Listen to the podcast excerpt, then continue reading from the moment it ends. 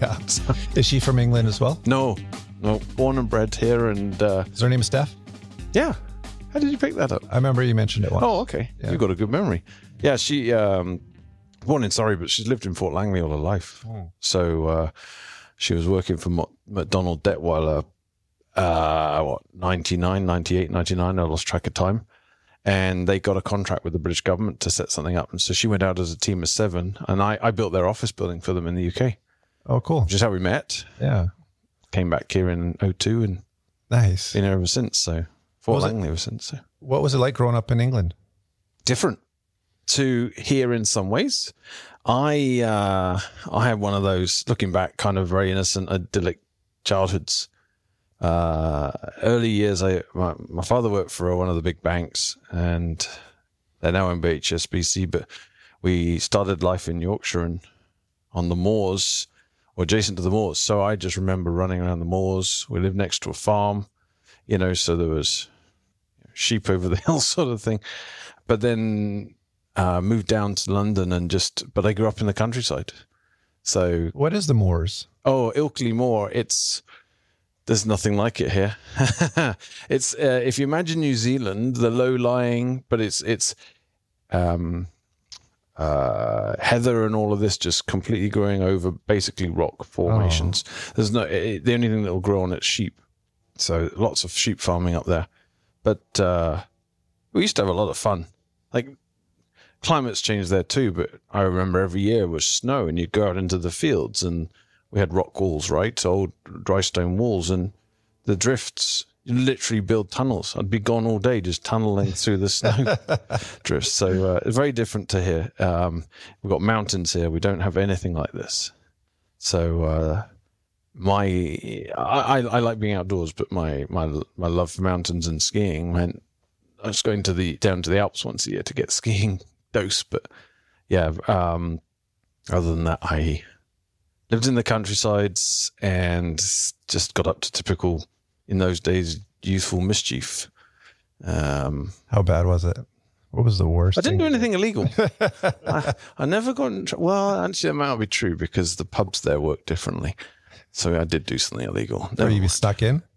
Oh, not just snuck in. We would be locked in. Oh. Uh, in the back in those days, uh, the pubs could host private parties after closing time, and it used to be eleven o'clock. So they just shut the door. So you know, sixteen years old, just get locked in. Good problem to have when you're 16. Yes, yeah. Our drink, wild. our drinking laws are a little bit more liberal, but there's also a, a bit more of a broader tolerance of alcohol. I think in Europe as a whole. Definitely. So ordering a pint at 16 or having your dad say, go and get another round was Yeah. quite normal and the landlord would serve you. Yeah. Uh, it doesn't work like that here. No. Um, It's like that a lot of places. I, I remember I watched the Blue Zones, and you know, in some European uh, cultures, you know, even even kids would be served a glass of red wine with their meal. Like, it oh, was- absolutely. From about the age of a 10 or 11, yeah, I'd start with, you know, half an inch of wine and water, and then it became an inch. And then, yeah, before I was ready for uni, I, I knew how to have a drink and not get stupid about it. So Did you go to uh, one of those English boarding schools? I did. Yes. Classic. How was that? All all boys? Uh, actually, it's it's a co-ed, but it's not co-ed like we would see it, where it's completely mixed, boys' school, girls' school, and you only became co-ed in the sixth form. Uh, I didn't board all the time. I only boarded for uh, a few weeks in total. A um, couple of times actually with snowstorms where just transportation was shut down, and so I just stayed. And uh, and another time, my, my father had to travel for work, and my, my mum went with him, and I got to stay. It was a lot of fun. What did your dad do? So he was a banker. Uh, uh, don't ask me exactly what he did. He just played with numbers all day, which uh, the yeah he worked for what used to be called Midland Bank is now called HSBC.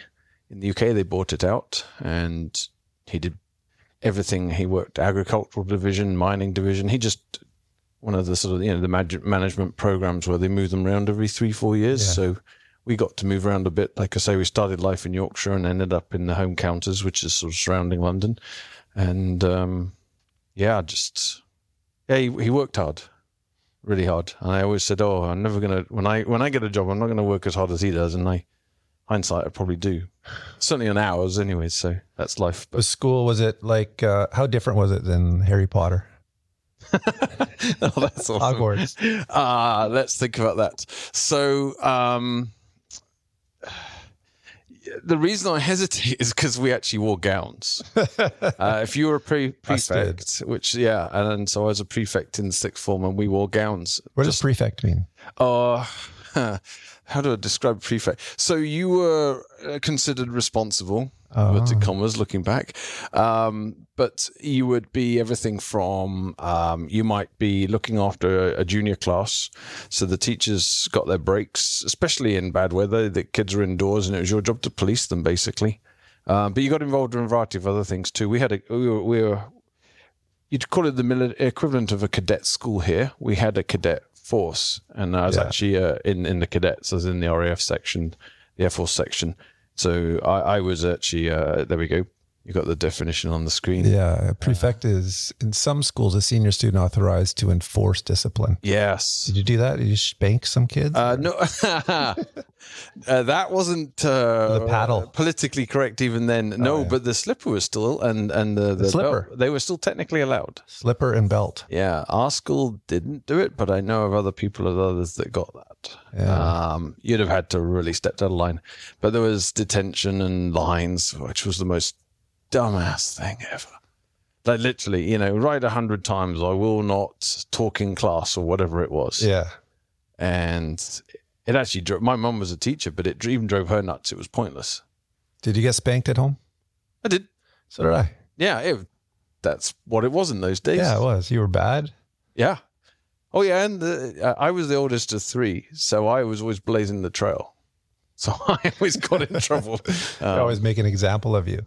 Uh, yeah, it worked. My brother towed the line every way. I bet. Doesn't Oh, yeah. that. Yeah, no, he was he was he was he's super intelligent compared to me. He's a scientist, just different level. But my sister and I definitely yeah blazed our trails. Nice. Yeah.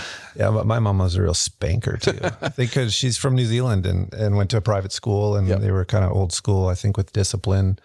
Um, or I was just bad. But uh, I remember the last time she did it, she broke the wooden spoon over my butt. Oh boy. I don't, I don't remember how old I was. I must have been, you know, getting kind of big and she was having to hit harder and harder.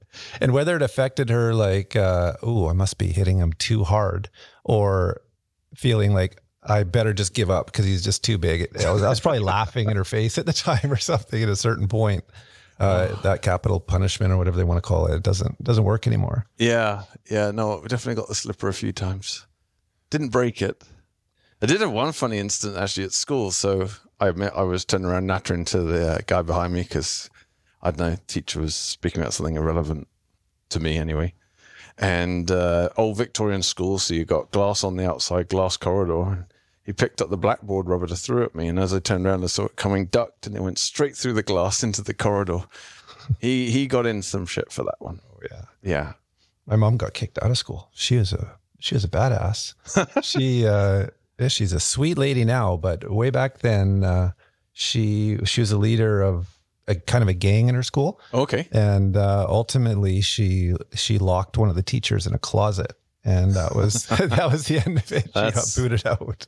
That's funny. We hope always she's used not gonna listen. uh, last year at school. We'd always prank the teachers, and, and in previous years they managed to get a two CV on top of the sixth form building, which was two stories high, and it was a teacher's two CV.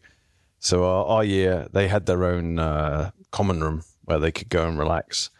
Yeah, we we we chained all the doors shut, and it was the, like the last day of term, so they had all of the teachers in the common room to celebrate the end of the year, and they couldn't get out. And Wow. word spread like wildfire, and they ended up with a thousand kids standing around the school common room, just like laughing at the Yeah, yeah. teachers. Because uh, And you did the chaining? uh, I was involved with locking one of the doors. you can admit it now. It's been a million yeah, years. oh, I challenged them to come and get me. totally. Yeah, no. Uh, in the end, the teacher had to climb out the window, but again, old Victorian building. The window was, uh, you know, six feet off the ground. Yeah. So uh, yeah, that was very successful. How old are your kids now? Uh, fifteen and eighteen. You have a boy for sure. I, I do, and, a daughter. and a yeah, daughter. Yeah, yeah. My son's just started uni over at Cap U, and my daughter's uh, at Walnut Grove up the road from where we live. Nice. So, yeah, yeah. They're going great guns. Yeah, that's awesome. Yeah, turned into two great kids. That's my wife's Amazing. credit, not mine. yeah. Uh, she's she's she, you know we we've been we've worked hard to be uh, to some degree a stay at home mum sort of scenario, Yeah. but as a result of it, uh, like I say, I give her credit for all the work. Oh, no doubt. Yeah. So Yeah, it's the most uh, underrated uh, job in the world in terms of how hard it is, and uh, it is.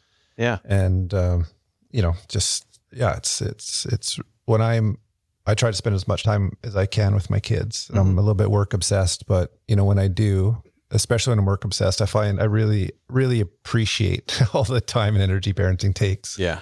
because uh, it's fun on the weekends and the evenings and all that type of stuff. But uh, day after day after day, it's uh, it's work. Oh, it is. And Especially I'm, now that I battle my 13 year old off of screens Ah, nonstop, and yes. Yeah, I've been through that one. yeah, it's it's tough. So you got into what you went straight out of school into real estate, even when you were in England. Me? Yeah. Yeah. Um, huh. So yeah, back when I was at school, like I say, we were in the we had a cadet corps, and and I was into the air force and into flying and everything. And actually, I wanted to be a pilot, wanted to be a helicopter pilot, and so I started officer training, but I failed a medical. But in doing the uh, the, the the selection process, uh, we, you know, we were all told go and get a degree and stuff. So, like I said, I didn't make it. Didn't did even you know, I, I went off and got a degree in the UK. Uh, one of the big primary uh, functions in real estate is is surveying. It's not just uh, land surveying. There's quantity, there's building, there's there's real estate valuation, there's property management. There's a whole series, and they all sit under the banner of the Royal Institution of Chartered Surveyors. And uh, I really liked architecture, but I didn't like the idea of seven years at university, which is what it takes to become chartered architect in the UK. And someone said, "Oh, have you looked at building surveying?" So I thought, "Oh, okay."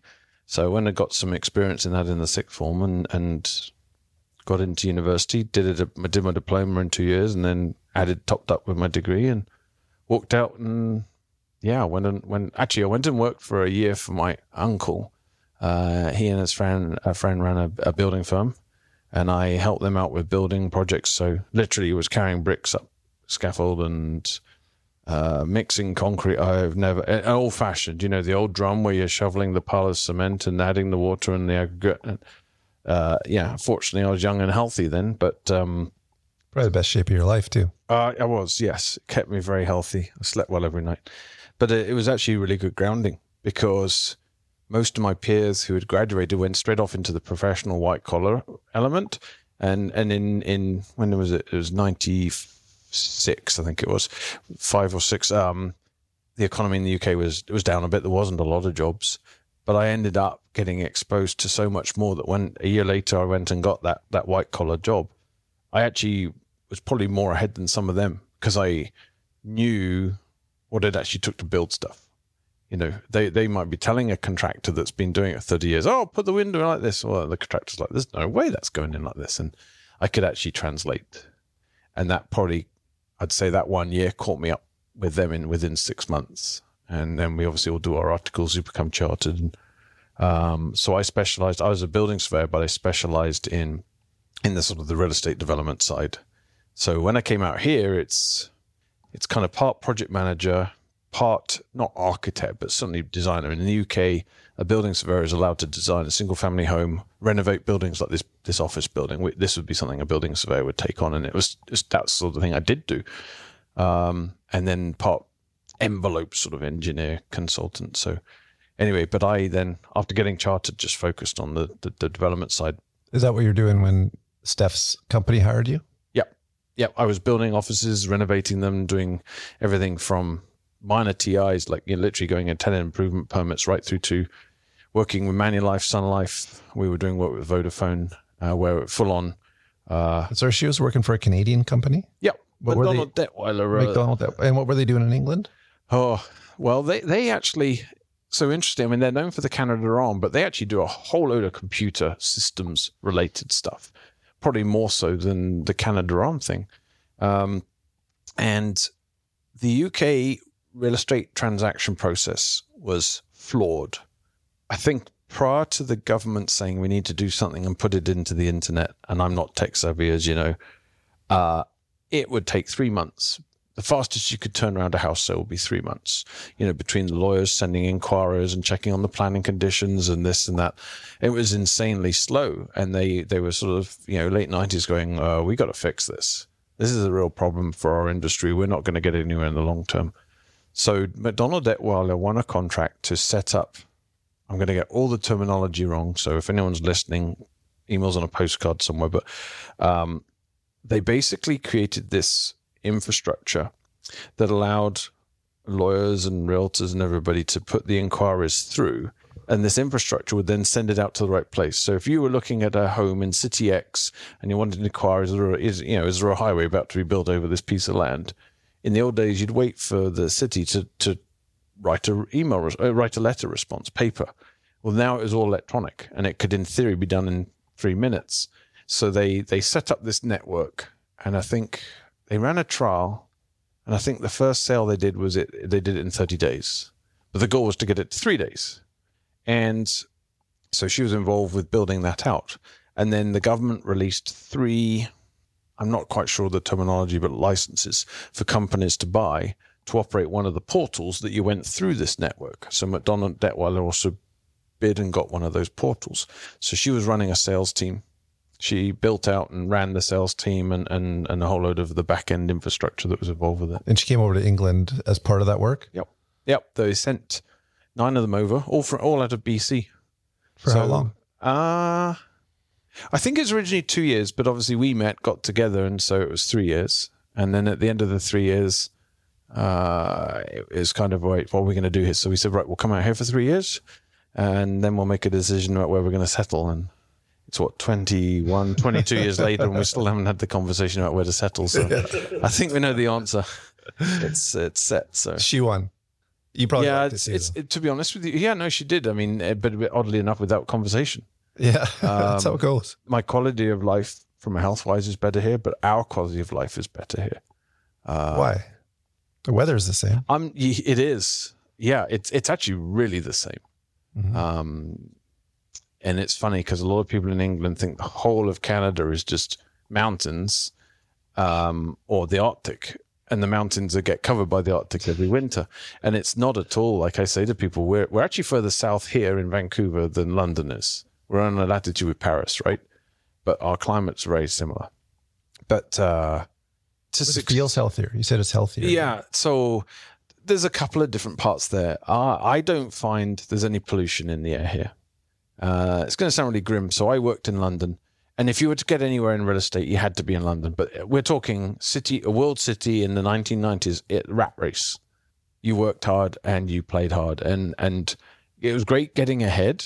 But to stay there long term, you'd you could easily burn out. I get it. And by and, played hard, you had to go out, you know, to the pub with the right people, yes. build the relationships. Oh yeah, every night. Thursday night, Friday night for sure. Yeah. Um, you got the weekend to yourself. Um, but it was also when I say the rat race, I lived in a village outside of London, commuted in, and I'll give an example from the health side. You know, you'd you'd come home. It's going to sound grim. Blow nose and your handkerchief's black. Oh. And it's the, or the brake dust in the tunnel from a oh. hundred years of trains. You know, just stuff like that. You're ingesting day after day, and uh, I'm asthmatic. That has an impact. Oh yeah. Here, uh, my asthma's in control. I haven't had an attack in I've I've never had an attack here, uh, and admittedly, I hadn't had one in a few years over there. But you know, it just I can hike mountains. I yeah. can breathe easily. a relief. You know? Yeah, it's not even weighing on you on your mind, right? No, but even we, we go home. We've tried to go home every couple of years to see family and and show my kids where my world was. And we we always go up to London for a day or two and or stay overnight. And we all just feel ugh, you know, you, you feel slightly grimy, and that's that's a function of one of those really big industrialized world cities. It doesn't matter whether it's London or Paris or anywhere, you feel that way at the end of the day, right? Yeah. And I don't feel like that here. Uh, and I think most people don't. If you, you know, you start to connect with it. You know what I like about London is is at five o'clock when all of the patios are spilling over with people mm-hmm. having a pint. Yes, kind of thing. It's just such a good vibe. It is, and the fact you can go anywhere and everywhere without, like you say, until two, three in the morning. In fact, I mean, it is a world city. It doesn't stop like New York. You can go out and find a bar at 4 a.m. Uh, or and you can walk out of the bar and go and find a, a, cafe and get a breakfast at 5 a.m. you know. Yeah. Um, back in those days too. I mean, uh, maybe foolishly, but on my last day of work there, we went out and it was about two in the morning, and I decided I was walking home. I walked right across London. So I walked from uh, I walked from Berkeley Square, which is in in sort of the central West End, right diagonally across the Thames to Wandsworth, where I lived, which is nuts looking back. You know, How long that take? I'm not sure. I'd had a few drinks, no doubt, but it's hours. a couple of hours. Yeah. Oh yeah, yeah. But it was kind of my my swan song before I left. London. So, Leave Yeah. on a high, yeah, literally. literally. yeah. So in Canada, what did you do for work? In Canada, Yeah, when you landed, what was uh, what was the first opportunity? so yeah. Um, when I got here, uh, I knew I wanted to stay in real estate. It's something I've I've just always enjoyed and, and loved, and, and looking back, realized it was probably meant to be because it's when you're passionate about something, you just keep going, right? You have an energy for it that runs beyond the nine to five. Um, so I just started knocking on doors, and I actually started with RSS and said to a couple of people, you know, uh, you know, let me buy you a drink, coffee, whatever it is. Tell me about what you do in the industry. And over the course of three months, I just left my resume with everybody, and every time I met someone, I said, "Give me two more contacts to reach out to." Smart. And eventually, yeah, I wasn't asking for the world. I was trying to be realistic, but Yeah. everybody gave me two. And eventually, one of them called me and said, "Oh, there's a guy recruiting," and I ended up working for a company called Cooperators Development um, uh, on on Broadway Oak, and uh, yeah, went to see them, and they're like, "Well, we don't know how you," and I just said, "Well, give me a trial period." So, stepped into a role, and initially in a lot of pay, but I said, "Look, you know, if it works out, pay me properly."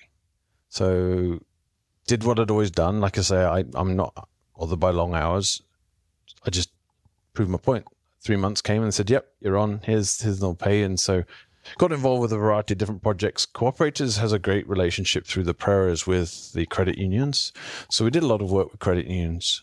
Um, at the time, it was North Shore, then now Blue Shore Financial, but we were also working in in with in the uh, Okanagan. So my first uh, main project, I built a subdivision um, in Osoyoos, condos and townhouses. And it really went from there. Um, got heavily involved working with North Shore Credit Union. A guy called Fred Cook uh, had a vision to take what is now Blue Shore, but to the way it is now, with this very open, quite different banking culture, very open space. Um, you know the rock walls and all these things. And I actually ended up helping them get that program off the ground. That was Cool. It was yeah, it was very cool. It was intense. There was a lot of work, and of course, it's financial, so they want to turn around fast because these branches can't stay shut. hmm Anyway, uh, I was there two two and a half years, but I was commuting to Osoyoos every week, and I had a young family starting along the way too. Right, my son was coming on the scene, and and I realized this was not sustainable long term, um, because at that point, I would literally I'd leave sort of leave. I'd come in the office on a Monday, so I'd leave Monday evening. I'd drive to a Soyuz, Osoyoos for a day or two. Then we had we were doing project management work for a project in Penticton. Then from Penticton, I'd cut across country to uh, Pemberton, where we had a Renault underway, and then Whistler Renault, Squamish Renault, and then back here. And I'd ride back on a Friday. I was wiped Oh no and doubt. it was just taking its toll. So, um, when I first came out here, uh, one of the people I met just by accident was a guy called Arif Amtula at concert, and his words were to me, you know, go and get some experience and come back. And I was kind of mulling over where I was at with CDCL at the time, and I just sort of said, I wonder what's out there. So I started looking, and I saw this post at concert. So I sent my resume in, and uh, so I got called for an interview. And I'm sitting in front of Arif and he's looking at me. He's like, I've met you before, haven't I? I'm like, yep. And uh, so, yeah, so he hired me. So and it was uh, one of those coffee meetings that was Arif, or you just bumped into yes, no, no, it was a coffee meeting I'd Cool. set up and uh, just trying to find my way around the industry. And it's interesting because actually, probably a third, if not half, of all the people I met buying them a coffee or whatever, either I I've worked with since, come across since. Quite a few of them ended up being uh, were consultants and ended up becoming consultants that I work with, which is kind of neat. So uh, yeah, ended up like I said, met Arif, and he's like, "I want you to meet Dave Podmore." So we went down the corridor, and uh, before I got home, Arif had already sent me a message offering me a job. Nice. That was old, old school recruiting. Right? Yeah. So uh, yeah, went there for eleven years and started doing initially as, as a, a project manager, but moved into development management. Um, partly because I think I well I had the experience in the UK doing building offices in bigger buildings and uh, did a lot of work in Victoria um, predominantly, but uh, did a bit out here in uh, bit in West Van, bit in Vancouver, uh, and in the end as well as doing odds and ends in Toronto as well. So And they're owned by, is it the teachers? they're owned by uh, actually, Union? Uh, well, they're owned by a variety of uh, unions, uh, union pension funds, I should say. Okay. Telus is the uh, the largest, but I think I lose track. 19, 20, or 21, it was sort of moving around a bit. But uh, yeah, they they offer uh, union pension funds the opportunity to invest in real estate. So, Exclusively union pension funds.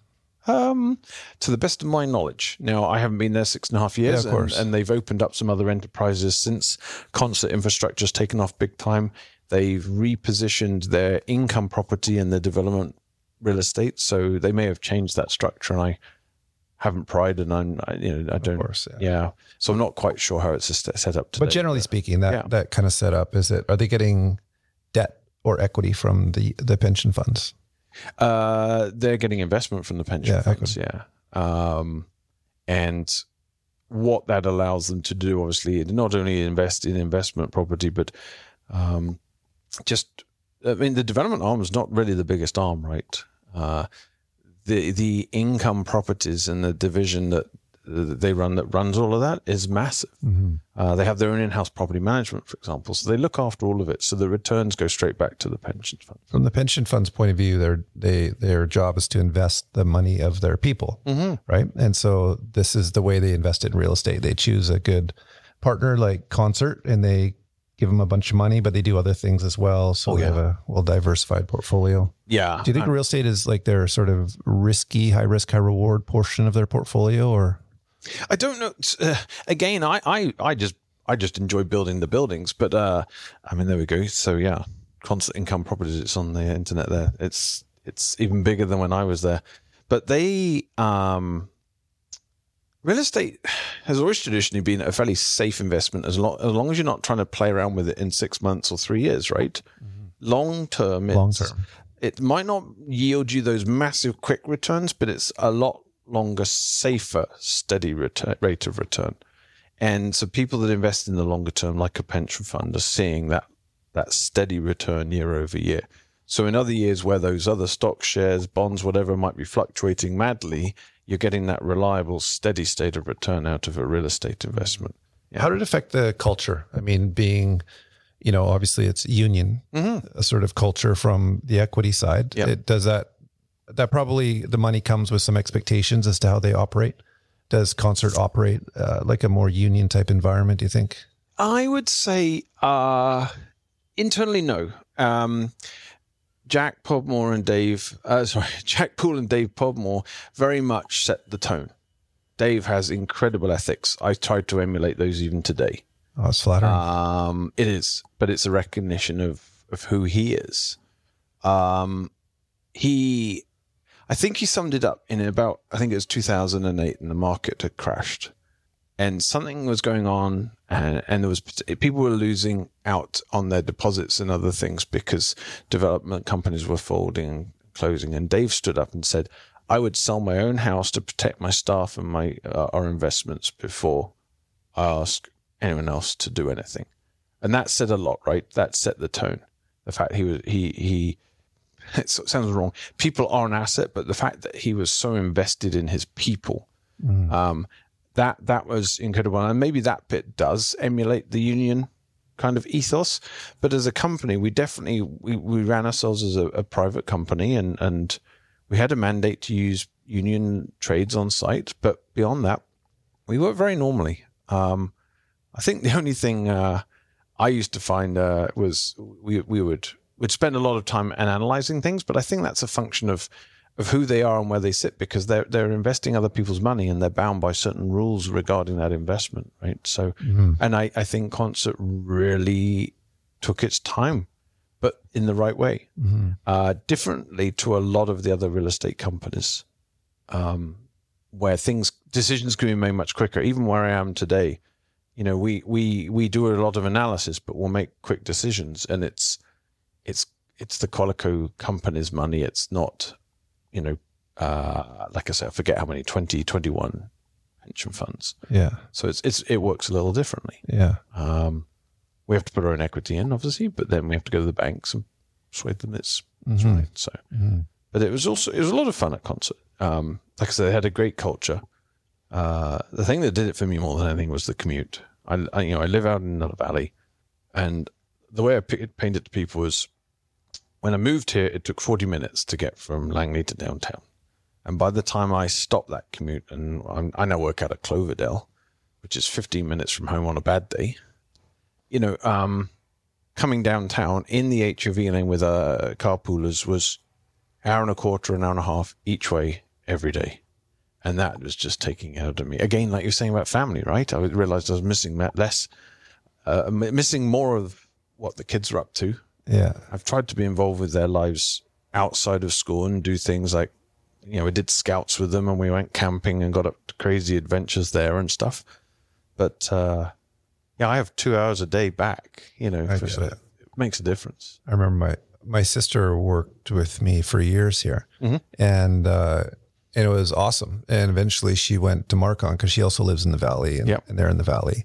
And it, it's not just the time, but the difference in her life was that she could like have breakfast with her kids and kind of make their lunches, that kind of thing, when they were smaller, mm-hmm. and and have dinner with them at the end of the day. But if you lose that hour on each side, all of a sudden, you know, you're you're if you have long days, you're you're missing them in the morning, you're kind of missing them at night, and Yeah. all of a sudden months and years are clicking by. especially when they're young. And I, I know I've missed stuff.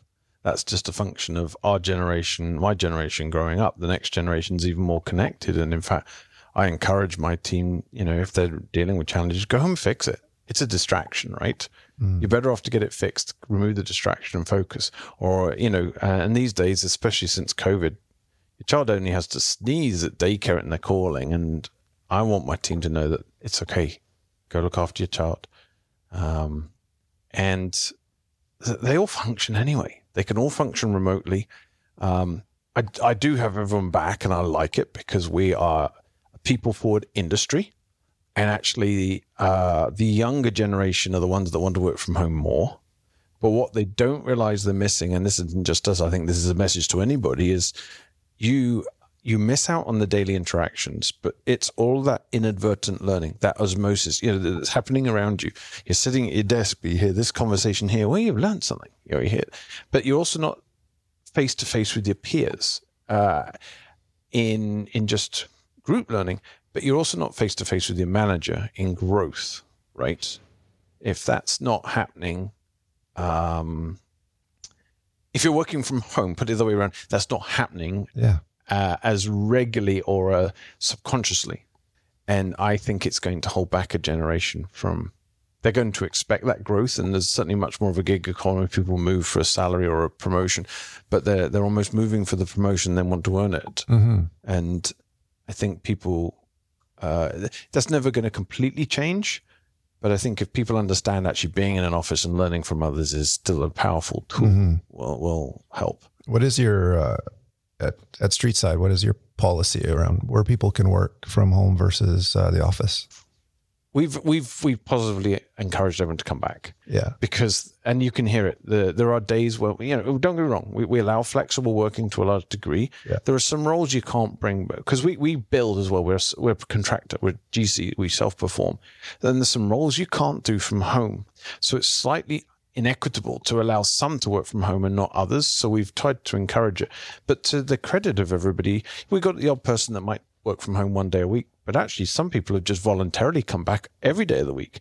And that's actually quite powerful. I think they're realizing actually there's a strength to hearing what's going on and learning from over and around them. Um, it does help, I think, geographically, though. Um, I was meetings downtown earlier this week, and they were saying, "Oh yeah, well, uh, everyone's in on a Monday and a Tuesday, and it starts to fade on a Wednesday, Thursday, Friday." But it's funny that the downtown core, and having worked there, I know what it is. Is you know, most people live to the east, or maybe the southeast, a few to the north, but everyone's having to commute in. There's very few living in the downtown core in almost all of the companies. And so there's that slog.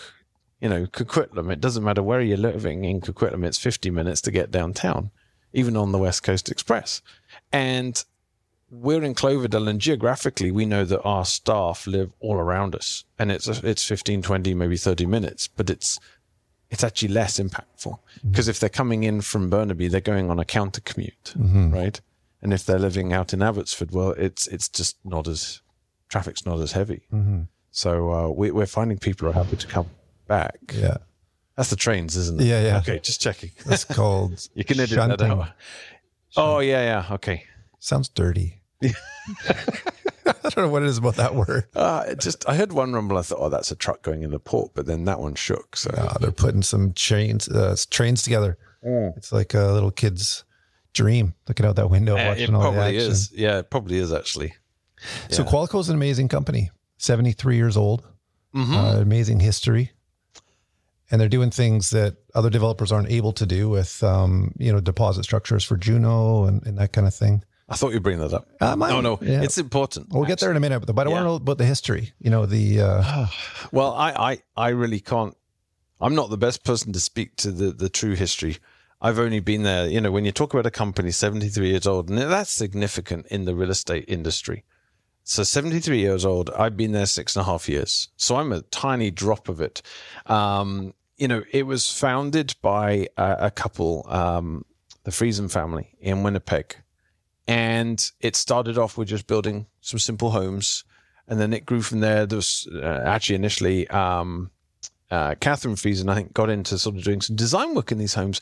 And it was almost like the Sears catalog type thing, to be honest with you. When you look at those old pictures, it's it's not dissimilar. You can go on the website and see there's a photograph of one of the old trucks, and it used to be called Quality Construction. I love that photo. Yeah, it's a great photo. Quality Um, Construction Company. And I guess that's that's where Qualico came from. That's right. Yeah. So over time, they started to grow and moved into. But what about the Sears catalog? Like, in what way Well, was I, it like I, a- I, I didn't grow up here, but what I've seen of those Sears catalog homes, there's the pictures of the truck and the little rancher, and it's your your little world. yes. And some of the early photographs I've seen of some of the early homes that were built in Winnipeg look very similar to me. Yeah, yeah. Um, the urban sprawl of the era where they, where they were building That's right. and yeah, Nick's pulled some up. yeah, so you could choose a home. That's right. And and and that to be honest with you is partly what still happens with the single family divisions. So Qualico is a whole series of vertical companies and it's not just home building. The majority is still single family. We have full multifamily, and I'll explain in a second. But the single family home building units here in BC, it's Foxridge. But you go to a project in the location you want to be, and this is the same whether you're in Edmonton or Calgary. We're in, in we're in Texas, we're in Dallas, Fort Worth, and Austin, and you can go in and choose the plan you want. And, and, and again, it's almost like the book, right? It's a short. It's not like there's 300 co- options, but you can you can choose a plan, and then you get a choice of two or three different exteriors, and then you get to pick your cabinets and your flooring and even your, the spindles on your staircase. Cool. And it is. It's very cool because whilst they're building multiple homes at a time, and there's an efficiency to that over a single custom home, You you're getting a customized home to some degree. Very few people in any of our markets go in and just buy the basic plan. It wouldn't be that nice actually. If you spend all that money, you want that bit extra. Um, but and, and but as a function, so as a result of it, a function of all of those single family divisions is that they offer upgrades. Um, so they moved, yeah, from Winnipeg into Calgary and then Edmonton. And I'm not sure what year they actually moved into BC. Um, oh, 1972. Next fast. yeah, he's the best. Yeah. Um, so uh, that that's a long time ago. the, the that was all the single family, and then obviously the Saskatoon and Regina, uh, as well as the Texan operations. Later on, it was in the nineties. They realized they were starting to get into some townhouses, still all wood frame, um, and by now, um, Ruth and Brian Hastings. So Ruth was is their daughter, and Ruth and Brian Hastings were running the company and and looking after uh, the company. What was the name of the founders? Uh, the Friesens, David, Dr. David Friesen, and uh, Catherine Friesen. Was it Catherine? And Oh, the- you got that too. Thank you. I'm just realizing it's on the screen. Yeah. Uh, yes, Catherine Friesen. So they they um And They- he was they- he was building, and he said she started doing some interior. she got design involved in in, the some in, yeah, with a bit of interior design and a bit of property management, I think, as well, which is where the Rancho piece comes from. and that's fifty one. Then seventy Yeah, in the seventies, the second generation's taken over. that's right. Yeah, and that's when there was growth into Vancouver, Saskatchewan, Texas uh, to some degree. It was a bit later on, but yeah, in the nineties, so the third generation starts to come in. Um, Kevin Van is the husband of Lisa Hastings, who is Ruth and Brian Hastings' daughter. He's now our president, but he was working at the time, and he was actually one that got involved with the multifamily. And he sort of said, we, we need a different brand for multifamily. So, multifamily, the simple definition is we built the stratified homes. There's some blurring of the edges with, you know, you know um, row homes and, and stuff like that. But, but holistically, anything stratified, we're building. So, over time, um, Winnipeg, Edmonton, Calgary started up Streetside divisions. And then uh, 11 or 12 years ago now, uh, this year, they started the Streetside division in BC. And we've we've grown from there really. Um, beyond that, Qualico has um, lots of different other functions. So I mentioned Rancho. They're a sister company. We're, we're completely separate um, in the sense that Rancho works and is based downtown. We're, they're the only operation based out of downtown. But we've got a whole series of other verticals which steps beyond um, just single family and multi-family building. So there's um, brands like Star, which do an, uh, um, mechanical, plumbing. They do trusses. There's flooring, drywall, um, uh, HVAC. I'm going to run out and uh, I'm going to offend one of the other VPs now because I've forgotten their business unit. but uh, yeah, and so they're all run as vertical business units. Is there everything? Is there is there concrete, drywall? Yep, there's that stuff? concrete in Winnipeg. Um, yep, drywall. Two different drywall companies. Amazing. Um, I'm trying to. I probably have missed somebody, so apologies. And then the last piece they have as well is what's called Qualico Properties, which is their property holdings, um, and that's their. When I say their investment division, it's where they hold real estate for income. Uh, it's all commercial based. There's no rental residential in in Canada, um, and th- they run very separately. You know, and we we might be building a building that has some commercial space. A good example is Willoughby Town Centre, which was built um, here, and Qualico Properties. We we co-own that with um, with another partner here in BC, and Qualico Properties runs that. They do all the lease up. We're the we're the, the active partner, and then they manage all the tenants in conjunction with Rancho. The final division I, I forgot to mention is one we call communities. This is our land acquisition, servicing, zoning team. Um, in a lot of the other regions, they operate as a completely separate business unit, and they do operate as a separate business unit here, but it's blurred edges here in BC. So basically, the land that they acquire, anything multifamily comes to us, everything single family goes to Foxridge's service sites, and we we buy it from them. But we work collaboratively as a team. Whereas in in Edmonton and Calgary, for example, the communities teams there, they they they're buying so much land. I mean, the rest of the Qualico division just can't absorb it all, so they actually sell it on the market as well to other outside developers. So It seems like they keep everything quite separate. You know, the companies are separate and whatnot, as opposed to, you know, one big company that just kind of does it all under Yeah. the same brand. Do you know the strategy behind that? I do. Yeah, the the verticals. Um, they call them the verticals. It does allow for some delineation. Uh, in Calgary and Edmonton and Winnipeg, for that matter, they have multiple single family home builders, and they don't directly complete, but they overlap. So by keeping them separate, there's an ability to have separate identities.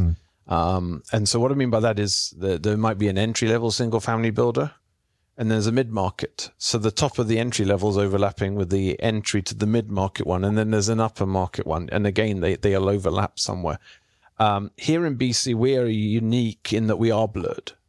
Um, uh, Gary Mertens, who's our regional VP, and he runs uh, the Foxridge division. He and I, and then Nathan Hildebrand, who's our communities guy, we all talk probably more than once daily.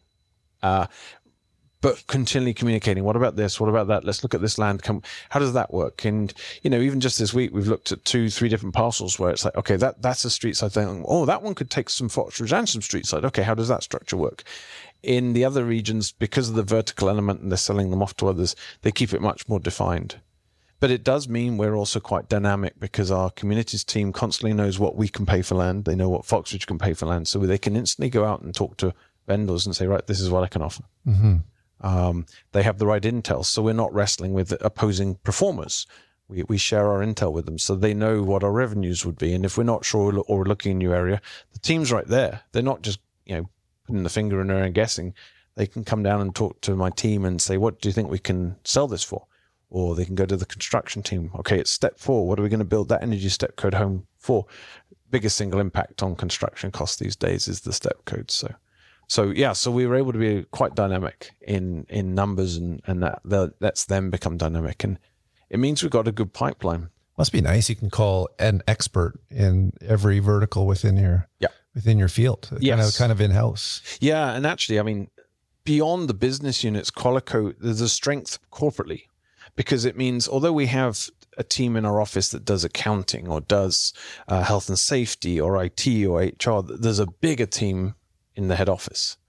And they've even done things like I'll give you an example. Um, they've partnered with the Ivey Business School in uh, in London, uh, Ontario, and we're now sending teams out to do different levels of management training.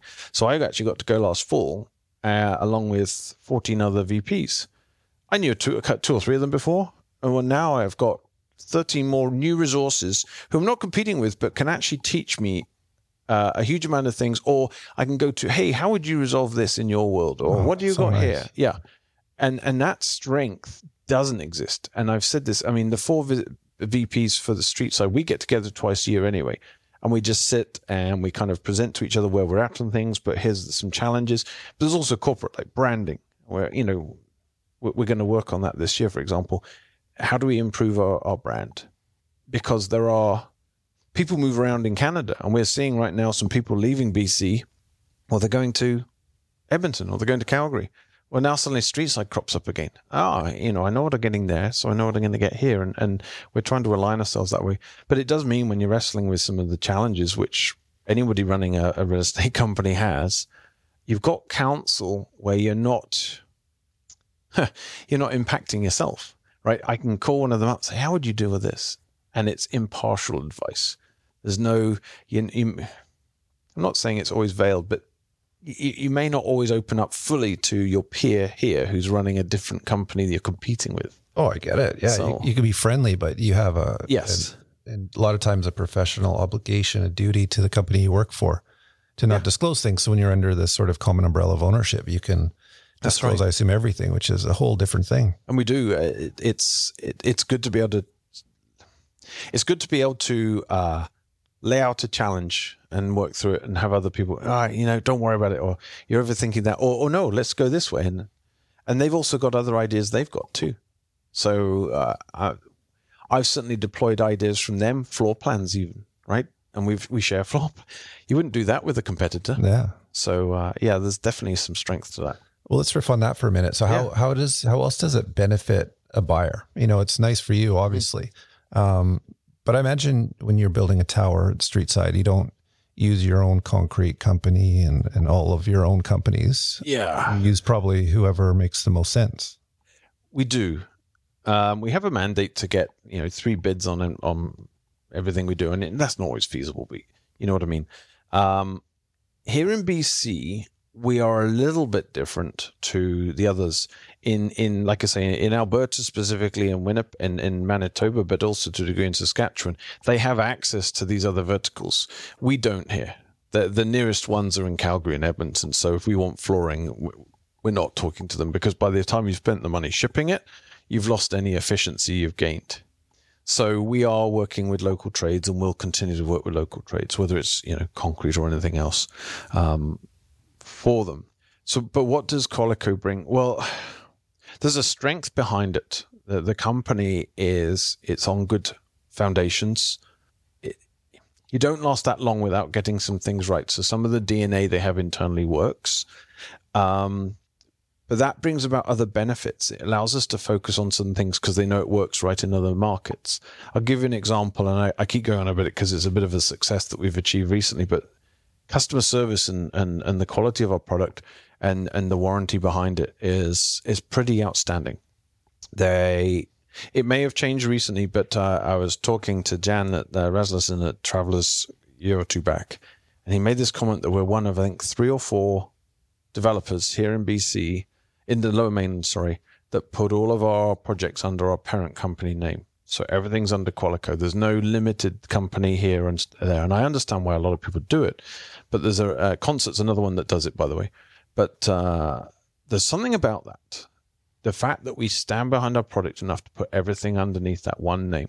So you know, ten years from now, we're still there. Uh, I like that. It's amazing. I mean, I, I've never personally experienced or professionally experienced it. I've never No. seen it. I've never worked with a developer before that ever did that. And and don't get me wrong. I mean, our products. I, I I'm actually quite proud to say that they're they're good. We we, we aren't. Yeah, we we we deal with the the one and two year stuff. There's there's things that happen. Um, you know, you build 200 homes, something's going to break. It's regrettable. We never want it to happen to anybody, but it does. But it, the other side of this, then, it, it's how do we deal with it? We have very few matters where the warranty company gets involved and comes along and fixes it. In fact, I can't think of any. Here They must BC. love you. Uh, hopefully, they Uh, ought to. They, they, they, yeah, we, we, like everybody else, we're, we're looking for the best rates. And, and again, we, we have a mandate to tender those too. So, you know, we've got some projects with travelers, some with WBI and, but, but holistically, I think both of them aren't impacted by us. And hopefully they understand that that mandate exists. But, uh, from the other side of it, I think they're both sure and, and can rest assured that we're going to step up. It's about doing the right thing, right? If something's not quite right, we'll go in and fix it. Um, and I'll be honest, we, with this cold, which is way below design levels, you know, we, we did, we had in some townhouses, uh, some unique floor plans that where the, the water line was last winter was, it was on the warm side of some insulation, but maybe the insulation wasn't enough. The pipes froze.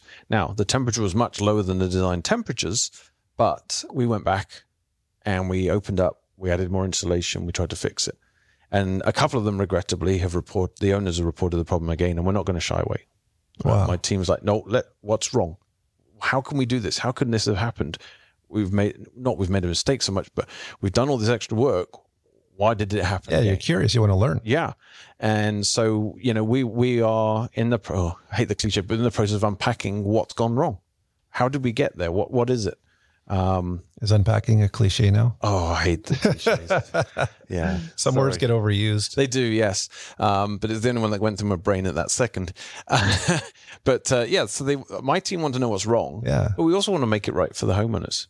And the other part there, um, not a lot of developers. Qualico lives by the Avid surveys, which is the sort of it's the equivalent of consumer reports for homeowners, or, or uh, I forget what the uh, oh, what's the one for cars? Doesn't matter. Anyway, um, we have a mandate to uh, report Avid scores. And we don't force our homeowners, but we encourage them and we give them access to it. We, we collect reports at occupancy, mid year, and end year. And, and my goal when I start when I took over the role was to, to improve. We weren't the best, we weren't the worst, but we were not at the Western Canadian sort of average. And our Google stars were middle threes. I think it was 3.7. And so set about a program of how do we improve this. We looked at our sales experience. We looked at the products. We've made changes to just the base products, but we also looked at the turnover, but then the post turnover experiences for homeowners.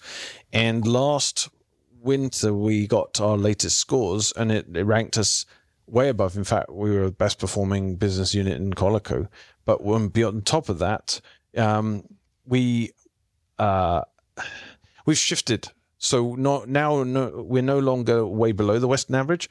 We're comfortably above it, and I've forgotten what the forgotten what the score is right now. It's like eighty one point nine, and we're at eighty five point nine percent average across all the the scoring metrics.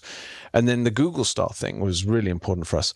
The the Qualico, uh, I understand why Qualico follows Avid. It's such a big um, indicator in all the other markets and we've embraced it. The team's embraced it, and that takes a bit of change. So it's taken four years to get there, but I'm proud of what we've done. And I actually said to the team, now the challenge is maintaining it. Mm. But the bigger one locally that everyone looks at is is the Google stars, and we're at 4.5. And and I'm we do look at our competitors. We're doing great. Absolutely. That's an amazing store for a score for a developer. Yeah, and people don't take the time to give you a good score. They'll give you take time to complain, but they don't always take time to give you good scores. So the fact that people are going into Google and saying this is great is really valuable to us, mm. and we really we really appreciate the fact they've done it. But we really value that, so we want to maintain that, and and that's something that we can offer going forward. You know, we, we obviously you talked at the start, but with Juno coming up, that that's a to me that's a really big feature that we we don't sell well enough. We we're not a good don't do a great job of of promoting all the good things Streetside and Qualico does, and we do do a lot in the in the community. So this is something. It's it's another feather in the cap, if that makes sense. It's it is important. Yeah, you Nick's scrolling through some of the other scores, oh. and you can see what I mean. some of them aren't so hot, right? No. Should I name them? You're too. No, no, I'm not saying anything. People can search it on their own. Yeah, yeah, yeah that, that one's not good. One point nine they're all going to be looking at this. Yeah, totally. Everyone will be working on it, but that's yeah. that's something to be proud of. Four point five. That's that's amazing for, for you know Streetside. It, it, it makes a difference. Uh, when I'm making a big investment these days, it's something I look at. I want to see what other people's experiences are, mm-hmm. and if they're seeing that, it, it, cuts in so many ways, right? Um, it means people are happy. That means they're going to give us a good reference to others, and that's important because that's it's either repeat buyers or new buyers coming to us who realize, and once they're in, go, "Oh, this is really a great product." You know, um, the other part too is it's it's the realtor piece too, knowing that they're getting what it says on the tin. And it's it's been a, a really satisfying while we we turned over a project uh, last summer through fall called Porter Mill, and we took our time to do it right. We didn't rush everybody through in one day. We over you know two two and a half months we moved everybody in. We did it deliberately slowly so that people you know, they closed, they got the keys, but they could move in the next day. It's not like you had to wait five weeks for an elevator slot or something. Mm. And, but it also allows us to just slowly go through floor by floor and make everybody sure everybody's home is correct. We had a goal for our supers of, of a certain number of deficiencies. And if they exceed that, great. We're trying to turn these homes over with as few deficiencies as possible, but certainly below three. And, and we, our goals none if we can. And the number of times my team was showing me, I don't do Twitter, but they would show me like Twitter posts from realtors going, "Oh my god, just walked through this home with my homeowner. It's incredible." You know, or you know, kudos to Streetside. They've done a great job. That that means so much to me, but for my team's efforts to see that stuff, I, I don't hesitate to forward it. And so uh, Porter Mill specifically, I think we're at four now. It's very rare you get a 100% score on Avid at Movin. There's always something, right? We've had four of them in one project. Four 100s. Four 100% scores. Wow. So I don't hesitate to send that to the team. That is a huge credit. It's not me. I, I'm I'm just the one making some noise here, but there's a team behind me that actually make this happen, and they're the ones doing the hard work, and they need to know that this is this business building, right? You, you create that brand, but you create that trust and that that awareness and that uh, reputation it, it it's it's it's a reflection of what they are, and they can shout about that. Mm-hmm. And I hope they do. I hope so yeah. too. It's amazing. Anyway, th- that's that's one thing that really has originally. I didn't really think about it with the Avid thing because it's just not prevalent in our our market here. Yeah. But actually, as I've started to embrace it, I've realized how powerful it is. Yeah, so, if it's a if it's a tool that's you can use year after year. It's yeah, just, you can track yeah. your performance. I think it sounds good. Yeah, you're going to get some negative scores. I get it. We're not always going to live up to everybody's expectations.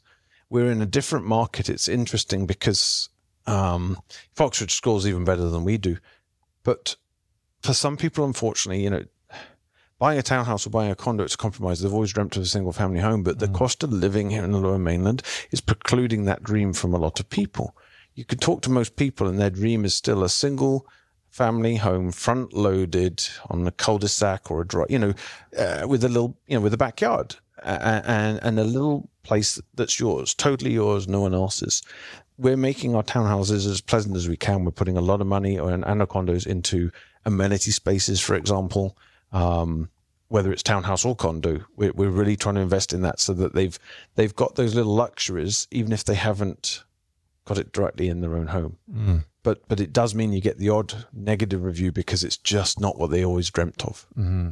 Um, and unfortunately, we, we, all have to compromise, and, and it's a tough pill to swallow. I think when you realize you may not be able to afford that two, two and a half, three, four, seven, twenty-seven million dollar single family uh, home. So Nick, show me some more Google scores. Oh. I'm curious. yeah. Jonathan, you don't need to say a word. No, I'm not going to. We, we, we, we look at them out of our own curiosity, but when we were getting, when we got to the 4.5, I'm like, guys, do you realize how good this is? And they're like, no, I'm like, just go look at some other competitors Yeah. and you'll see.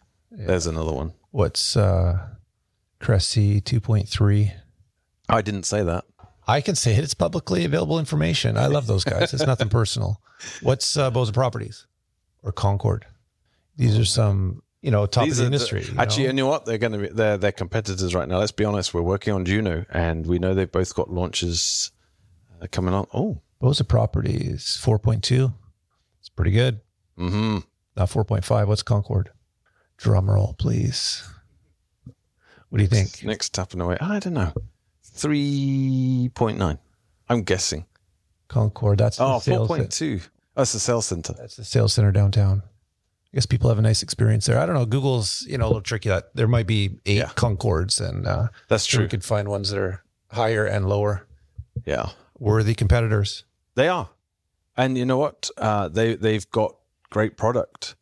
Um, it's, it, I mean, talking about the Juno thing, for example, um, it's not taken lightly that we're going to market on our first tower uh, with such high caliber competitors. Yeah, best in the industry. Absolutely, three of them, and probably the top three best in the industry based, you know, on volume and what they do: Concord, Anthem, and Bosa. Um, I've, you know, th- th- they are captains of our industry, and and don't get me wrong, I, I'm going into this not lightly. Uh, you know, I, having worked at concert, I know what we're going to do. I've got a great team behind me. Um, my director of construction, director of development, director of marketing, all been through this before.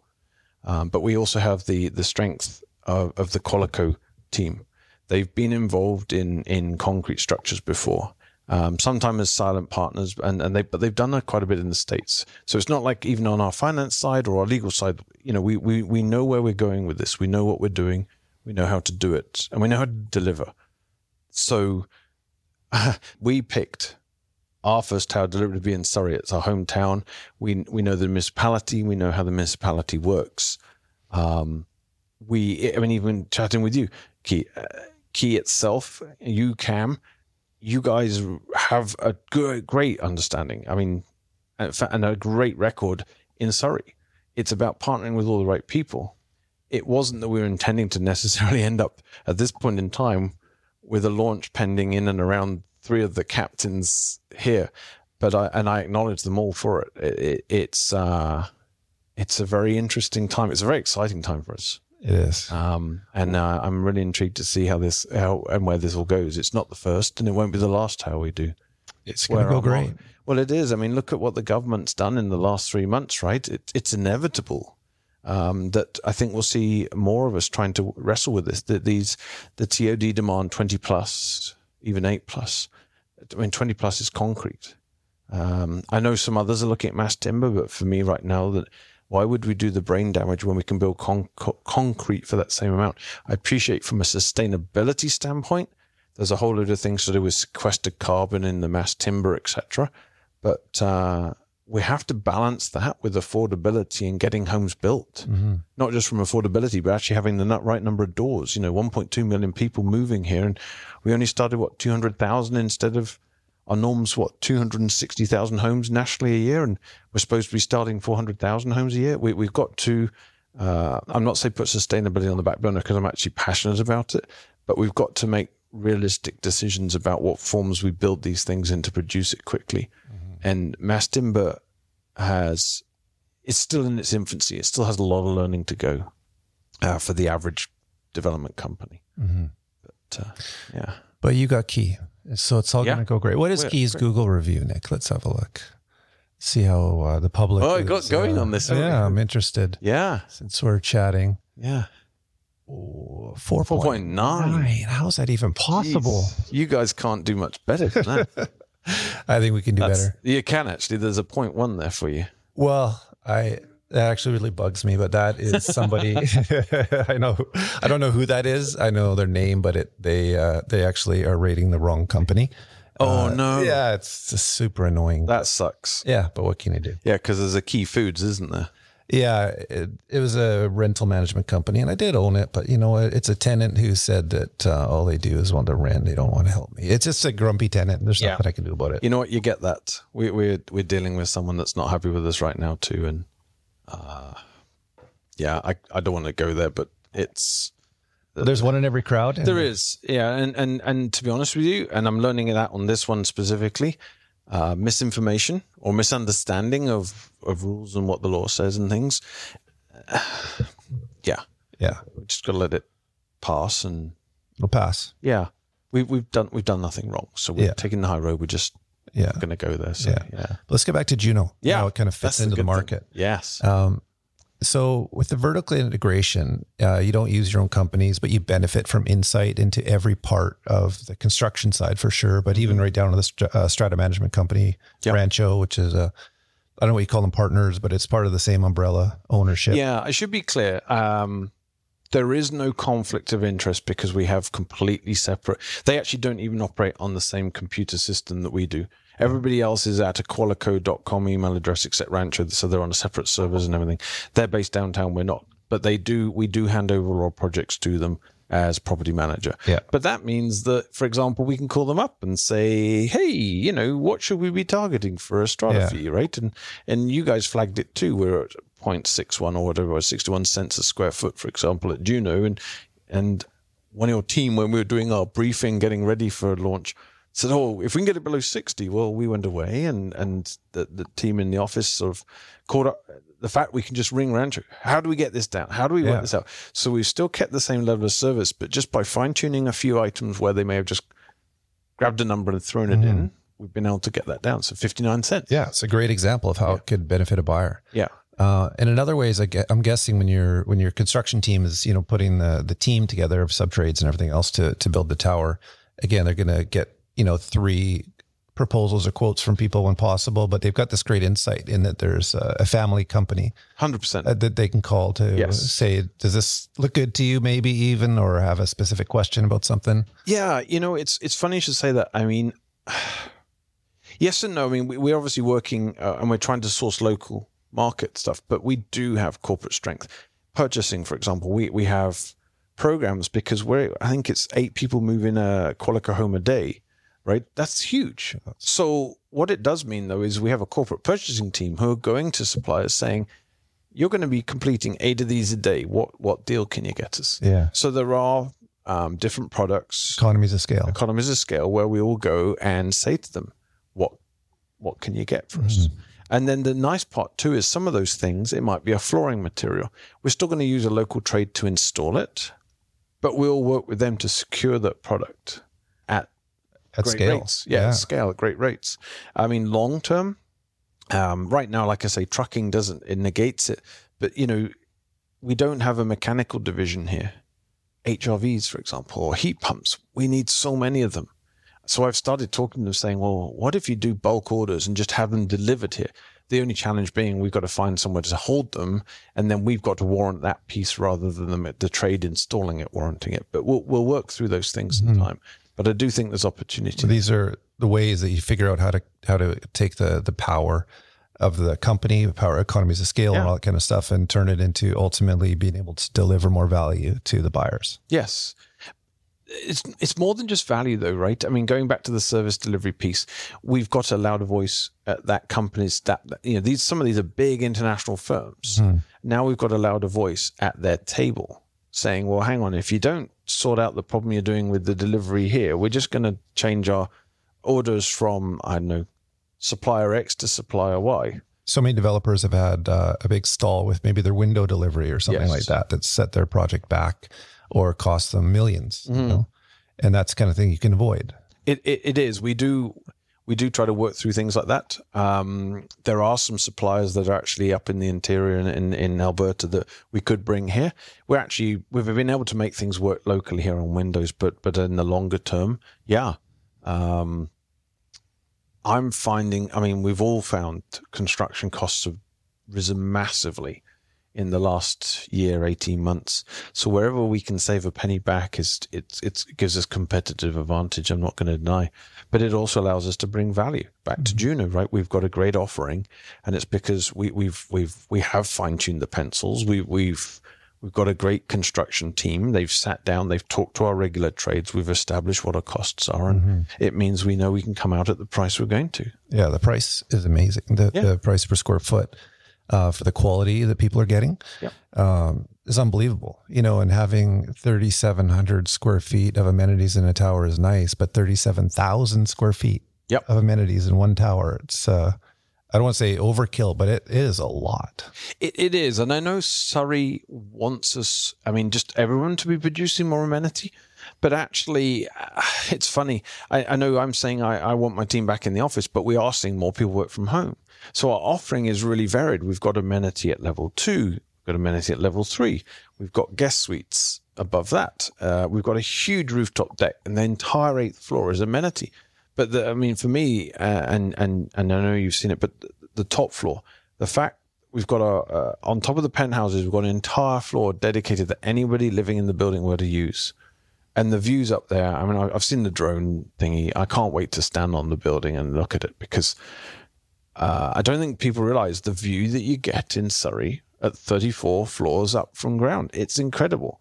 I mean, it, it is literally 360 degree. Mm-hmm. And everybody in that building will have the opportunity to book that space, go use it, and experience it. And I think that's kind of different. That's amazing. And and you're right. As a result of it, it, it meant we we we probably put in more amenity, but we, we've we've we've been doing that for a while. I mean, even in our townhouse projects, we've got a big project called Boroughs in South Surrey, 300 odd townhouses.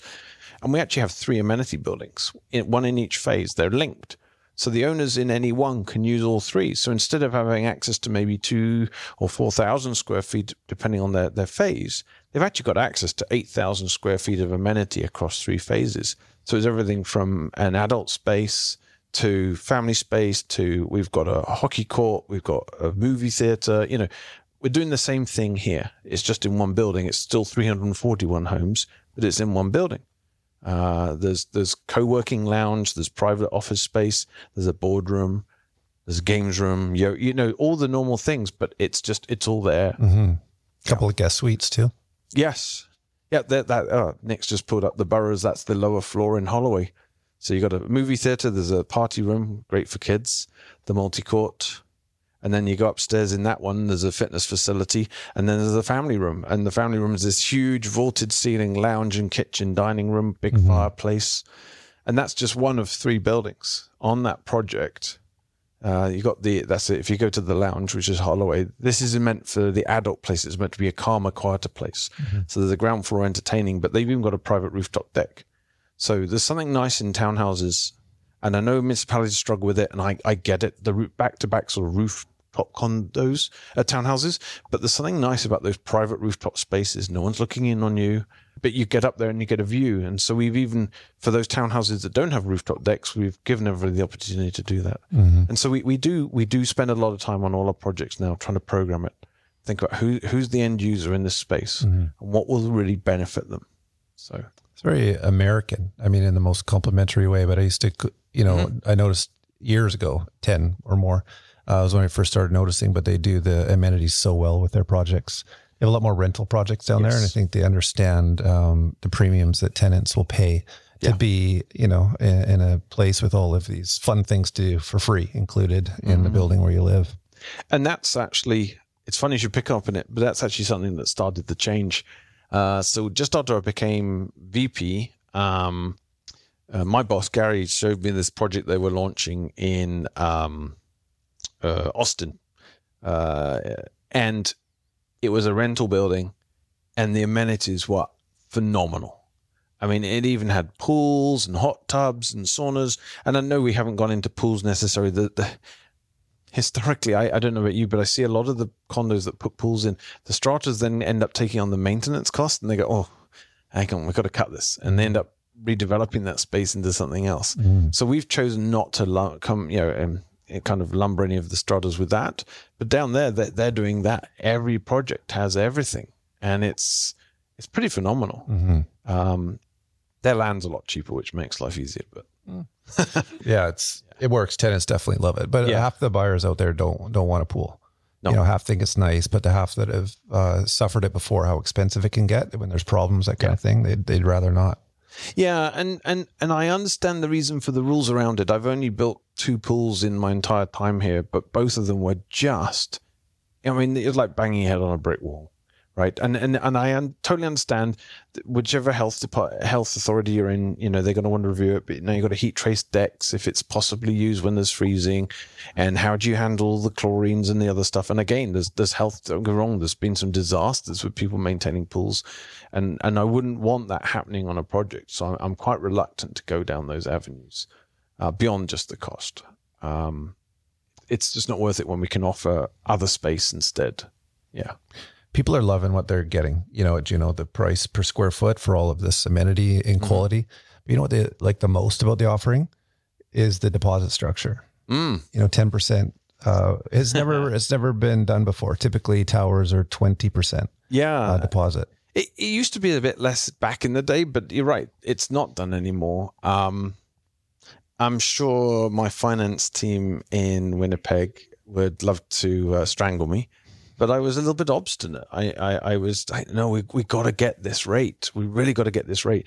And we we've got a great relationship. Uh, again, partly the length of time we've been around, but work very close with, with three or four banks. And uh, they all wanted in on this and that's possibly what helped win it is because um, one or two of them started going, "Yeah, we'll offer it," and so uh, uh, they all started to come in at the same rate. And and I just kept saying because uh, you know people are like, "Oh, well, maybe you go to 15. I'm like, "No, you don't understand. Ten percent. That means a young person can actually find that much money." Uh, and because don't get me wrong, but I mean, if you're if you're looking at four hundred fifty thousand dollars, yes, you still got to find forty five thousand dollars, two tranches, five and five, but that's not ninety thousand dollars, right? within It's- reach. It is within reach. People And- can scrape together twenty two thousand. yes, they can. or they can borrow it from mom and dad. It's a realistic number that a parent that wanted to help their kid get into the 100%. market could actually loan. Yeah. And then they got four years to, it's like Yeah, they scrape together 22 months later, mom and dad fund the other 22,000. And then they got a four year plan with mom and dad. You know, they're going to save, they're going to save up their own down payment. And uh, in four years, they're, they're in it. Totally. Yeah, and and that was a real thing for me. Is about how do we? I, I love the fact we get people moving in our homes. Don't get wrong. There's always there's always investors, and they're a really valuable part of the market because they then provide rental property. And I think that's one thing that's lost right now is um, with the change in the market, those investors disappeared overnight. And they were supplying, and oh, yes, they're helping us keep building, but they're supplying half of the rental market here. Anyway, but but for me, getting being able to enable those people, there's there's there's the twenty somethings that I think some of them are starting to go, oh my god, I'm never going to afford a home. Now there's an opportunity again, and and that it really mattered. I, I like I say, I, I was I was quite difficult at times probably to deal with because I was like, no, we really need to be able to enable people to get in at a reasonable rate because we offer ten percent on the townhouses, but they're nine hundred thousand dollars, right? That that's out of that twenty somethings market. In a short uh, build period, too. Yeah, nine months typically. So in this environment, we've now got one bed homes in the 400s and, you know, in 500s. And like you say, they've got three and a half, four years to save the remaining after put the deposit down. So if they're good with the cash and just hammer the money home into the savings account, they'll be in great shape by the time we're ready to close mm-hmm. to actually have a home. Oh yeah, put away a So- thousand bucks a month. That's forty eight thousand dollars. Yeah. that they can save. Yeah. It's it's so exciting, and and for investors also good. Well, Um, it is because you can get in at 10%. So, That's why yeah. you know people have done so well investing in pre-sale because um, of leverage. You know they they make their uh, deposit with the developer, and then they enjoy um, the appreciation on the full value of the home. You know each year for the whole construction period, so say four years, and that's been amazing. A lot of people have have made a great start or built a lot of wealth investing in pre-sale condos. But it's the amount of that deposit that's the most important part of that math. And when it's only 10%, um, people, the market only has to go up two and a half percent per year, uh, which is a very low number, in order for them to double their equity in their home Yeah. over the four years. And if it goes up 5% per year, which is a pretty reasonable number, pretty average number, um, they'll triple their equity in four years. And the reality is that the market might even do better because we're in a low right now. So the timing is probably pretty good. I was just going to say, who knows? I mean, everyone's working to get inflation down and everything else so that interest rates can come off. And I'd like to think, like you say, in, in three and a half, four years, we're back at a, a lower rate, and people are, that's a, that's even more advantageous for them. The other thing that that blows me as keeps blowing me away is how they keep talking about there's a whole group of people that through COVID weren't spending money. And I was reading an article just last week about, and they call it soft saving, which, and when they explain it, it's not soft saving at all. But what they're actually doing is they're they're giving up on the hope of a home. They've got these savings, so they're using it on nice travel, or uh, just other experiences, which is great, or or spending a bit more on clothing because they've got this savings. Well, now, and that's because they couldn't afford to get in. And again, so now we've got an offering where they can actually afford to get into the property ladder and mm-hmm. actually start home owning again. Yeah, it's it's yeah. just amazing. Other than the the sort of competitiveness, you know, you had four major banks interested in mm-hmm. in being in on the deal. Um, how did you do it? Like, normally. Uh, uh, they're more strict. You know, they got more strict lately mm-hmm. with developers in terms of the deposits that they need to see. Um, how did you convince them to accept 10? Um, well, I think I, so. I'm going to be quite frank with you. I don't deal day to day with the finance. That's run through corporate. Again, strength of Qualico. Mm-hmm. Um, the amount of projects we've got going nationwide and even down through Texas and then they're involved in some other investments as well, uh, in other rental things in the States too. The finance team spends a lot of time working with those main banks. They've got some other lenders too, but there's kind of the key four they go to. They do spend a lot of time not just nurturing them, but also just showing them what's going on, showing them they've got a good team at the helm. So the, there has to be a trust, right? I guess that's what I'm getting at. And and just demonstrating the bank that that we, we have that trust with them. They have that trust with us because we deliver on what we say we're going to do. So even when the market goes wobbly, we've been able to keep going. Um, and part of that's about being able to react. So although we're a very big company, we're quite dynamic. We're, you know, when COVID hit, we were able to react very quickly. Um, we didn't do the mass layoff thing.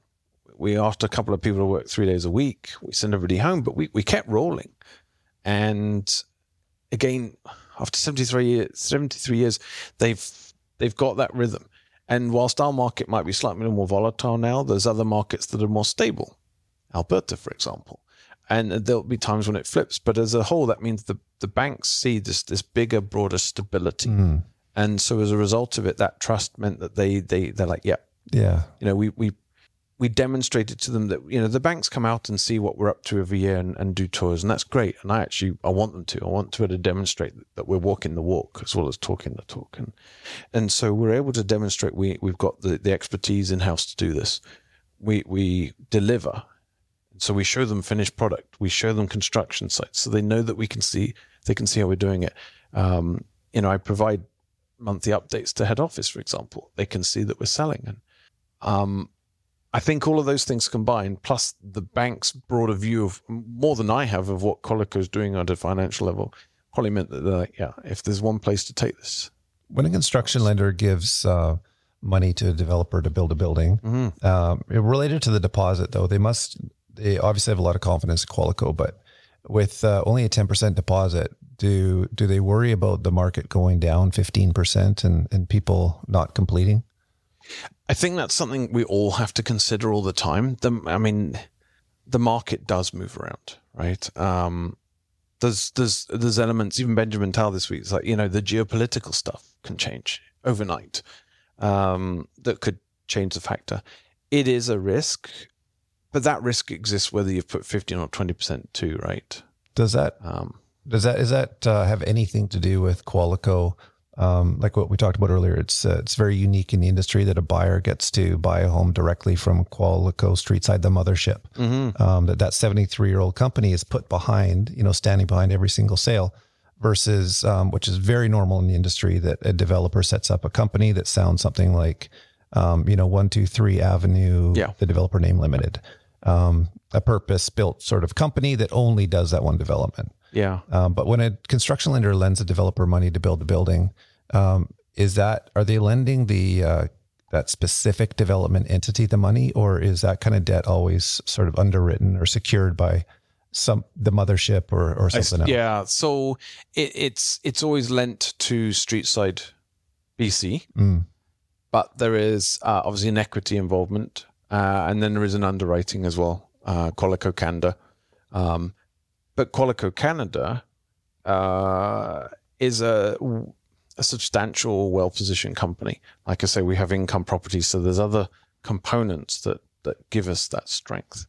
generally when a development has um, you know a lot of developers usually nowadays uh, insure the buyer's deposits and they're able to kind of use it as equity towards the project it Mhm. requires less equity from the developer themselves because Yeah. they can insure and then use those deposits but when your deposits are smaller i guess it requires you to put in more equity than you otherwise would It does, Yeah. yes. Um, we we will we will obviously uh, do uh, in uh, deposit insurance DPI, um, and it's suddenly something a tool we use because, like I say, even across townhouses we do ten percent deposits, so we do use the the DPI process to allow us to to manage that equity relationship. Um, the I should say, I mean, for anyone listening, I mean, the, the, the DPI is an insurance function. So it's not just lost money. You, know, if we chose to not proceed, you'd get all your money back. And that's what the DPI insurance piece does. But we do do that to um, offset some of those costs until we're ready to pull full financing. Yes. well it's from my understanding it's cheap money for a developer It, it is. the cost of the insurance is very low Yeah, and in order to make an offering like this work, we have to plan out within our financing plan for that piece as we go down the road. Otherwise, we're bearing all that cost, which then impacts the affordability. You know, if we weren't to do this, the prices would be a bit more Mhm. because we'd have to borrow more to get there, right? Mhm. Um, the other part too is the pre-sale function, right? So we've we've got sort of two thresholds. We need to get to fifty percent to, to and then sixty percent. That's unique too. But again, I mean, that's the bank offering that. Uh, that was that was a, a big win. Um, it's such a good deal It it is, and uh, the reason I hesitate because it is somewhat unique in today's market and today's environment, and that makes it exceptional for us. The fact we've been able to get this, it is a great deal, and again, it's a cliche, right? You, it, it sounds cliched, but it is, um, and and I I don't. I can't think of any other situation that exists right now in, in condo offerings where it's that stronger offering. So, so good yeah, it's so good that uh, well first of all thank you for doing it thanks for contributing the extra equity to make it available for buyers it's just an unbelievable unbelievable offering but it's so unique that a, um, a very well-known developer called me just today actually and said how are they doing that exactly Oh, I'm not. Oh, yeah, you know, uh, there's some hesitancy. I'm not going to say everything we've done, but uh, yeah, uh, it's not just me. Um, I'm not taking all the credit. Like I say, I was obstinate about the percent because I really knew it was significant. But uh, we're very lucky to have that size team and that relationship Yeah. with banks, totally that trust with the banks. But but also the other part is uh, the support of my boss Gary, but also the support from my corporate, our senior executive, you know, Kevin Van, Kevin Comida, actually having that trust in us too, Mhm. right? And it's you know, in the last four years, we've delivered on what we said we're going to do, and we, we've demonstrated how we're going to deliver on this, and we are delivering. You know, we've got a, a sales center that starts up next week for real, but it's already there for us. We're in it, in it today and everything, and it's you know we're we're we're, we're getting there, and it's it's it's it's really exciting. I, I can't wait to. Uh, It's so in interesting to see all the ways that it does benefit buyers. Like uh, normally, a developer building a tower doesn't have the finance team that you've got, Mhm. leveraging uh, a well diversified, geographically diversified company that is Qualico and its 73 year history to Yeah. get this kind of deal. Yeah. It turns into a, an amazing offering for buyers. it is. Yeah. So, what, uh, what's your vision for Streetside? Uh so there's there's a couple of different visions. Um, here in BC, it I, we are always going to build wood frame. Um, I, I'd always like to be in, in the affordability bracket, but we say that with inverted commas these days because is is an eight hundred or nine hundred thousand dollar townhome affordable? It's not as affordable as it used to be, but in the realm of things, it's still reachable. Um, and so from that side, yeah, to always be able to build homes people can afford to move into. We uh, I think we were well positioned to, to see growth. We've got a long pipeline. I want to. The vision is definitely for me is to to build and strengthen and maintain that pipeline, so that uh, our, and as a result of it, our presence stays here. But it, part of it's about my team. You know, um, the people that help get this done. Uh, you know, I, am just the voice at the head of this, but there's a, there's an amazing team working behind me. I'm working hard every day. Um, it's about being able to actually, to a degree, offer them security so that they feel uh, secure enough to stay and invest in us. But then as a result of it, that investment yields projects like Porter Mill and the Avid score because the team's invested in that output too. So that then builds success in itself. And there's a pride, right? So so being proud and, and doing it. The other the other visions got to address sustainability. Uh, I am passionate about it. Um, I I I have been pushing the team, and we are working to, for example, uh, we've got a small condo here in Vancouver Bailey. It's going to be a step for energy step code home under part three, but you know we're about to launch our first net zero ready townhouses. We're all going to have to get there, and I'm trying to figure out how we get there, and just trying to push everyone to, to stay at the front edge of it all. Um, but the carbon piece is coming in too. And I'm going to be honest with you. I mean, I guess I always had a bit of a passion for it, but when my kids were born, I suddenly realized I need to think about a world that I'm leaving beyond me. What what's I, what am I leaving for the next generation? And that had a real profound impact. And I was very lucky at Concert that uh, Brian McCauley, Dave Podmore supported that. And they're like, yeah, what are you going to do about it? And we all got into building legal buildings and we embraced it. And they invested in in me learning about it. And I, I've I think I've continued that passion. So we're constantly trying to stay ahead of not just ahead of our competitions, but ahead of the minimum so that we're offering the best value homes. We've got to now address carbon. And now it's initially carbon emissions, but we're going to move into embodied carbon. That's you know whatever's in the product. And and so we're actually starting. And when I said to my team, "This is the next step. What are you going to do?" I thought I might have to push them a bit, like I had early on. I actually had a few of the development managers come to me and say, uh, "This is what I want to do." It's like, "Tell me more." And they actually went and looked up and and they figured out, okay, Step four of the carbon code, there's only four steps in it, is an all electric home right now. I, I, don't know what's happening with Fortis and their application for their low carbon natural gas, renewable natural gas, sorry, things. They're kind of stuck with BCUC, and that's not my fight. So we're building homes right now where we've elected to go all electric. And part of it was because those development managers said, look, I, I, I can get the same revenues, but we can provide a home. So these homes will have induction cooktops, which is the next generation cooktops. They'll have heat pumps. So they've got heating and cooling, which in a townhouse or a condo means better comfort. They've got heat pump hot water tanks in townhouses. So this is next generation. Uh, it's going back to the old tanks, but I, have put one in my own home. They're actually pretty impressive. Um, and they figured out how to do it. They figured the development team went away and with the consultants figured out, oh, okay, how do we get ducting back into townhouses that would fine tuned into baseboard heating and stuff? And they've done it. And I take my hat off to them. So our net zero ready townhouses will be step five on the energy step code, step four on the carbon code. We've got Bailey being built, step four on the carbon code. We've got a project Heartwood in Coquitlam, and the last phase of boroughs are all going to be up there, step four on the carbon code, because we've switched to all this electric. So what I'm finding is there's a bit of an inertia, and one of the visions is.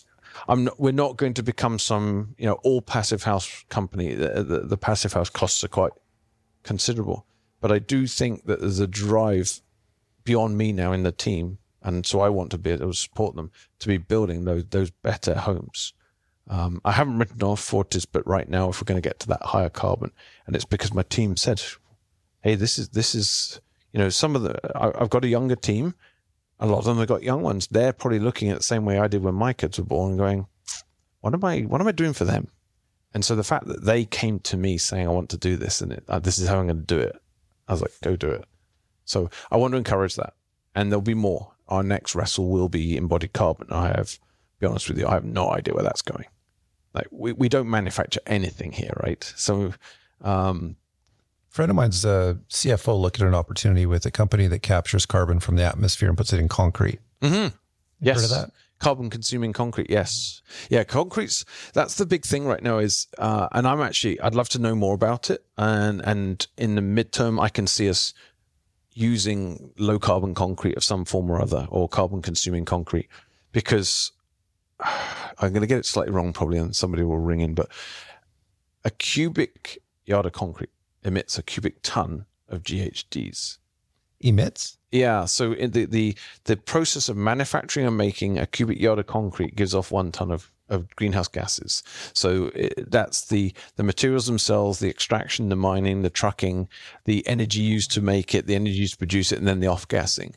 So anything that turns that around makes it better. Yeah, it's terrible. Yeah, I mean, and and we may have shifted a bit. Beyond, I mean, that's that's data from five or ten years ago, but the the the switch to uh, addressing concrete may allow us to keep doing what we know, which is building concrete buildings. Mm-hmm. And in our in our environment here, that that that's a solid building. Um, when you're above six floors, and who knows what happens with wood. Uh, I know the mass timber, Brock Commons, they got to 18 floors.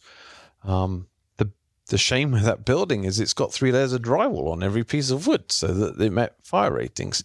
I understand that that wasn't the, the battle to be had. It was proving that you could build these mass timber components, put them together like Lego, and be done in six weeks, and they achieved that. But there's there's something textural. I mean, we're we're sitting in your office, and you've got first growth fir beams You've got uh, actually an old form of a laminated uh, flooring.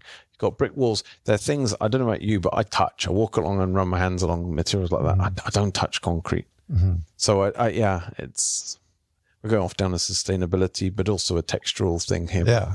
But yeah, so there, there's certainly some visions about you know being able to build affordable homes. It's one of the things I love about the industry. You know, it's I love the scale of it. It's Mm-hmm. uh, but there's also so much room to improve. Frankly, like Yeah. it's just such a big thing, and it's uh, um, and these type of opportunities to figure out how to build buildings, you know, in a more environmentally friendly way is is such a massive opportunity. Yeah. And I personally love the idea, the challenge of getting the market to understand it and why it's important and, and ultimately to to pay for it Mm-hmm. you know, to want to pay for it, to choose it. That's the hard part right now is people aren't prepared to pay for it. They'll take it if it's there. But I'm hoping that people start to see the benefit. Uh, there was an article last year, actually, it prompted one of my development managers to start down this about the cooktops. We were putting in gas cooktops over because that's what the market wanted. And there was an article about the amount of particulates that come out of burning on a gas cooktop. And he's like, oh my God, my family has that. And I've got two little ones and I, I, I need to do something else. I'm like, okay, well, there is induction. And he went off and looked at it and he came back and said, yeah, we've got to do induction. Mm-hmm. So our challenge now is is persuading some buyers why this is so good. I- it's I- better. it is it's incredible. I've I've put one in at home and um it is very different. You know, you literally boil a pan of water in 60 90 seconds. Uh, and you know, my daughter's 15 and every now and then gets distracted by a phone while the pan's on. Mm-hmm. And and in the old days, it wouldn't matter. She could be on Instagram or whatever it is for five minutes, and the thing wouldn't have boiled on a gas top. And now it's like, uh, you need to deal with your pan. It's boiling over. Oh, yeah, and it's literally sixty seconds later. So she might have got I don't know two TikToks in or something. Yeah. um, but uh, the other way to look at that with that is a there's no emissions off an induction top, but b think about the energy you save by only running it on max for a minute versus five minutes. It's it actually adds up. I don't know how you measure all that. Um, You know, there's there's so many performance benefits of it, uh, and but that's almost secondary in importance, and I think that's where a lot of marketers miss. They focus on the sort of the features and the benefits of what that type of equipment or that sort of building design or materials, um, you know, what the what the actual sort of features and benefits are, and they miss the big thing, and that is the way it's what what people care about more than that is how they how they look or how they feel about themselves. You know, people Yeah. want to be uh, they want to do the right thing. They want to potentially be seen as a leader, or they want to be um, they just want to be part of the solution of the world and not part of the problem. That kind of thing. Once you know, when a marketing team or, or whatever gets that part of it figured out, when they when they get people to identify making this choice to buy a home designed and built with these materials with this type of equipment um, once they get people sort of wanting to do that because that's a statement uh, about who they are as a person, then all of the features and benefit stuff are just kind of like the nice to have. They're kind of like the bonus, but the main thing I think that that's often missed is is making people feel really good about it. Like Yeah. they're right, that they're good people doing the right thing. It's funny you say that. I mean, I agree with you. There isn't a measure of some of the best values. Another one I keep telling everyone about, which I've noticed, especially once you get up into sort of step three homes, but certainly at step four and five, uh, with the added insulation, is how much quieter your homes are coming. We've got improved glazing systems, and you can be standing in a project, in, in a townhouse or a condo project, and you're in one home and the windows are shut. The construction's just straight across the way and you open the window and you can hear all these machines. Close it again, it's quiet. And there's something really important for our psychology and our, our just our internal DNA to have quiet space. And as we get live, start to live in a more dense environment with more and more going on around us, the ability to find that space and that mental freedom and that, that ability to to be calm is actually really valuable. And I don't think people realize how important it is. I don't live downtown. Um, and I can tell you when I stay downtown in, in a hotel, the damn sirens drive me nuts. But the glazing systems on all these hotels, you know, wall to ceiling glass and everything mean that that sound's going to come in. And so these better performing systems are going to make a difference. Yeah. Well, I look forward to seeing what you do with it. I think you seem obviously so passionate, but you're probably going to make it part of what Streetside becomes known for, you know, above the the value, the the customer service and all that stuff. Well, it's funny. I hope so. Actually, um, there's a indirect relationship between these high performing homes and quality too, because you're building a better home. It's going to be more robust. It'll stand better to the environment, which makes it more comfortable. And there's a, an underlying piece that indirectly comes from it, and that's value, right? It's going to hold value better because it's going to perform better in the long term too. Um, and don't get me wrong, I, like everybody else, is going into some of these things eyes wide open. Some of these new technologies, uh, outsolation versus insulation, and and moisture, and all of those other functions we have here in the low main are things we are not taking lightly. Um, lot of debate, you know, when we move to out, so outboard insulation and uh, and everything. A lot of debate about uh, what happens from a building envelope standpoint, for example. So yeah, we, we are definitely trying to make sure that we're not putting ourselves or, or the homeowners at risk of having something that's not going to work. So it's it's treading carefully, but trying to move forwards. But I think then, I'd like to think then the homeowners see a value in what we're offering, and and like I say, I, I want to see our homes occupied and, and people happy. Yeah. Well, thanks. This has been Oh. great. Thank you so much. Your team's been amazing to work with, by the way. I just Thanks, uh, enjoyed it so much, including yourself, and uh, it's been such a pleasure. My team has enjoyed it so much too. Well, that's, you know, we've been working on this for a while in the background, and yeah, I, I think we've got an excellent offering, and that that's a function of the partnership with the two teams. It's not just my team, and I'm not taking any credit. You know, there's a group within uh, within Streetside who have done all the work, Mhm. and and but there's conversely a group within your team that have done the work too. So, no, I'm I'm looking forward to next week and the launch, and and then we'll have our uh, our internal event, and I think we'll find the whole Qualico team quite excited by it too. Yeah. Yeah, it's been awesome. You're a level five leader. Do you know what that is? I don't. No, it's a good thing. Okay. It's not five of with 10. hesitation. Yeah, Yeah. that's right. Yeah. No, is that Google thing. stars or? Uh... no, it's. Uh, I'll tell you later. It's. Yeah. Uh, it's a good thing. oh, thank you, Have a good weekend. Cam. You too. Thanks.